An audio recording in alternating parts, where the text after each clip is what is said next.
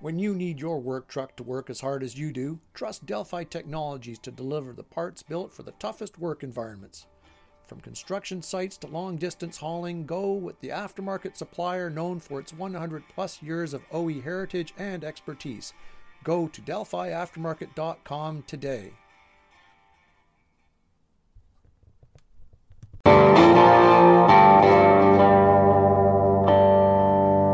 You're listening to the Great Canadian Aftermarket Podcast.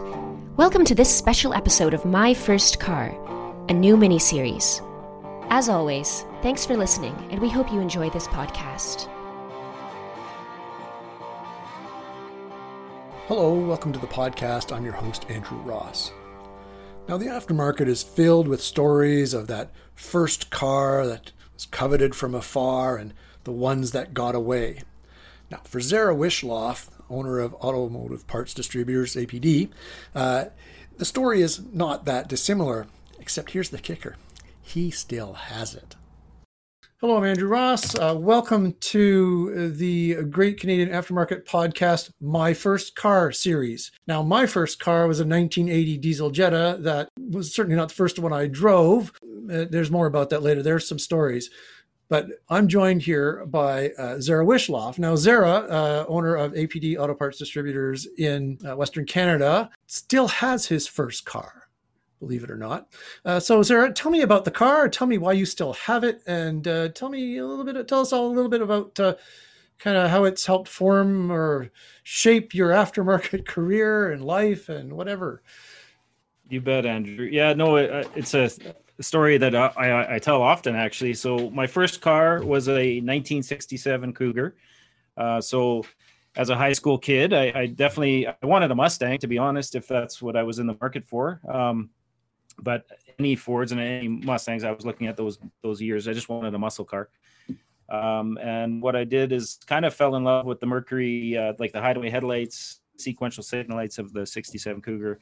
Um, definitely got to me uh, early. So so that was uh, my first car. Now I, I, drove that, and then obviously I had some other vehicles at the same time um, through through my twenties. But um, uh, that car was just um, just a big part of my life. Um, I, I, restored it during high school. Um, in fact, I had a I, I, I mentioned before that I, used to work at a, a truck stop parts uh, department as a work experience in high school um, and they liked what I had going on. So as I was working uh, warehouse jobs and stuff, I used to work for them part time for extra money. It was like I basically had three jobs for a while, uh, and I made a deal with these guys that uh, at the time I wanted. We sold stereo equipment, and there was some really high end stuff, mm-hmm. and uh, I wanted to put a stereo into this Cougar. So I basically. Um, had a deal with them where I put, uh, you know, and this would be early '90s, and I put uh, probably a thousand dollar stereo into this car at cost back then. Uh, so I had 10 speakers all hidden. Everything oh, wow. looked uh, stock and sub boxes and amps and all kinds of crazy stuff. And uh, anyway, I did that. They, they allowed me to, to do that up front and I worked for them for free for a year to, to basically to, to, pay it off. So it, it, was a kind of a win-win situation for, for us, but uh, so that was, uh, that was my car. Um, the fortunate thing for me is I ran into so many people that had that story of oh i wish i never sold my first car. I wish i never sold my first car. Like, you know so I, I, heard that enough times that i i try to listen to people lots to to not make mistakes uh, it helps me. And uh, i heard the story enough that it was like okay it seems like a bigger deal. So at times when i could have you know maybe used the equity or or wanted to move on it's like ah no it sounds like that will be a regret when i'm uh, in my 40s or whatever. So I just managed to uh, to keep it all this time. So the, the fun part in my world is uh, so I've got two boys. They're they're, they're spread apart by 10 years, but uh, they both got to use my same car at their graduation days, which uh, was pretty pretty amazing. So that's awesome. What color is it? 60. It's uh, it's a red. It's red. So red. Um, again, I, I had uh, yeah. Of course, it's red. I, of course. And and the body was it, it, was a california car so it's actually like never had any rust issues or or any of those things. Um, i did the kind of the theory of um, i always wanted to, to, to, look stock but but tried to you know i did things like um, four wheel disc brakes back before that was really that was hard to do back when i did it. So basically back then you needed to find a Lincoln Versailles, which is the weirdest and ugliest car almost that it was ever made, but uh, it had a Ford nine inch uh, rear end that had disc brakes on it, and you could it would actually bolt right up to the uh, the frame of either Mustangs or Cougars, and uh, and uh, so I did like modifications like that that you would never know. Um, basically, the car looked looked like it was stock, but uh, I was adding the performance. And through the years, a couple times I you know did the threw some money at it uh, to to make it fresh again or make it fun. Um, so you know, did the now it's not stock by far. It's got a stroker engine in it, and put power steering. You, you know, you start to drive these newer cars that are fun, um, and then you realize when you are driving the old muscle cars, like they're they're always cool at first, and then the reality sets in. Right, you got your oil's dripping, the steering's hard. It's a, it's uh, it's not as glamorous after after a little while. Once you start almost trying to daily drive them, so um, so yeah, I I, um, I, I added some of those lot more modern uh, feel, I guess, if you want to call it that, to to make it funner to drive. And uh, it was easy for me because I kind of had that template to work with. Like I probably wouldn't have bought, you know, what it what it's worth and then spent the money on it to to add these things. But uh, it kind of made it easy because I just had this thing that owed me nothing, and uh, I could I could keep uh, modifying it a little bit. So.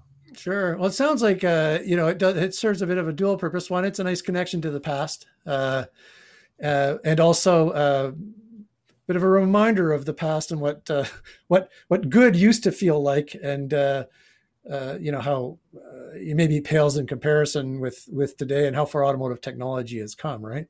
Oh, 100 percent. You respect it, uh, but it, it yeah, it's it's just a great way. Uh, just learning, you know, I kind of a self-taught do-yourself guy, and and working on things like that also give you a little more confidence to to and give you the basics of what's going on in these new cars now when you're working on them too, right? Because it's they are quite simple in the in the old times, but also just kind of um, there's also no comparison to just like real steel and the, the feel of um, of a car like that when when when you've been in them.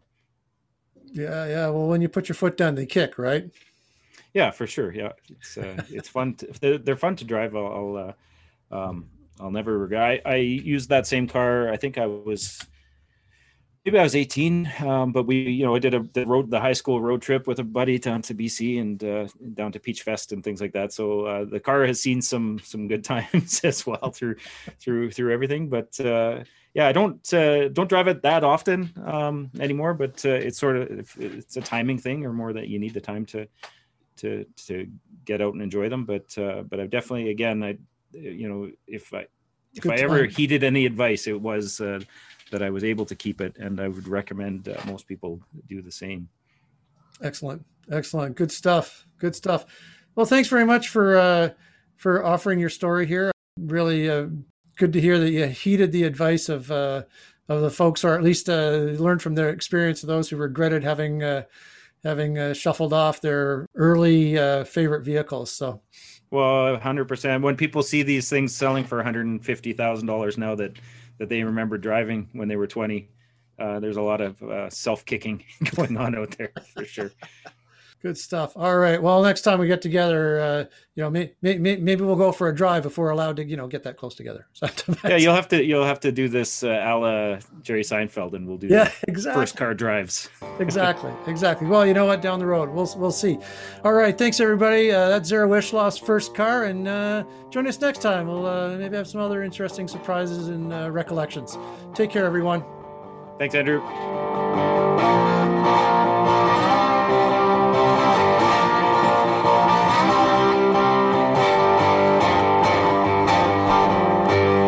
Listening to the Great Canadian Aftermarket Podcast, brought to you by the publishers of Indie Garage and Jobber Nation. Connect with us online at indiegarage.ca and jobbernation.ca, a brand of chat integrated media. Pothole damage to a vehicle's chassis is always a concern, no matter the size or time of year. If the worst does happen, you can count on Delphi Technologies steering and suspension parts to get your customers back on the road again. Learn more at delphiaftermarket.com.